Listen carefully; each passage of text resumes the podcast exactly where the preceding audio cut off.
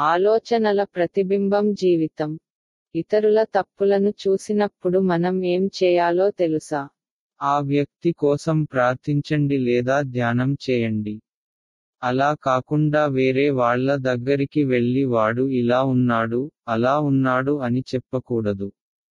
ఎవరినైనా దూషించడం ద్వారా మనం మన స్వంత ఆత్మ యొక్క బలాన్ని కోల్పోతాము మరియు మనం మాట్లాడుతున్న వ్యక్తి యొక్క ఆత్మ యొక్క బలాన్ని కూడా కోల్పోతాము. అలా కాకుండా వారికి ఆశీర్వాదాలు ఇస్తే అద్భుతాలు జరుగుతాయి.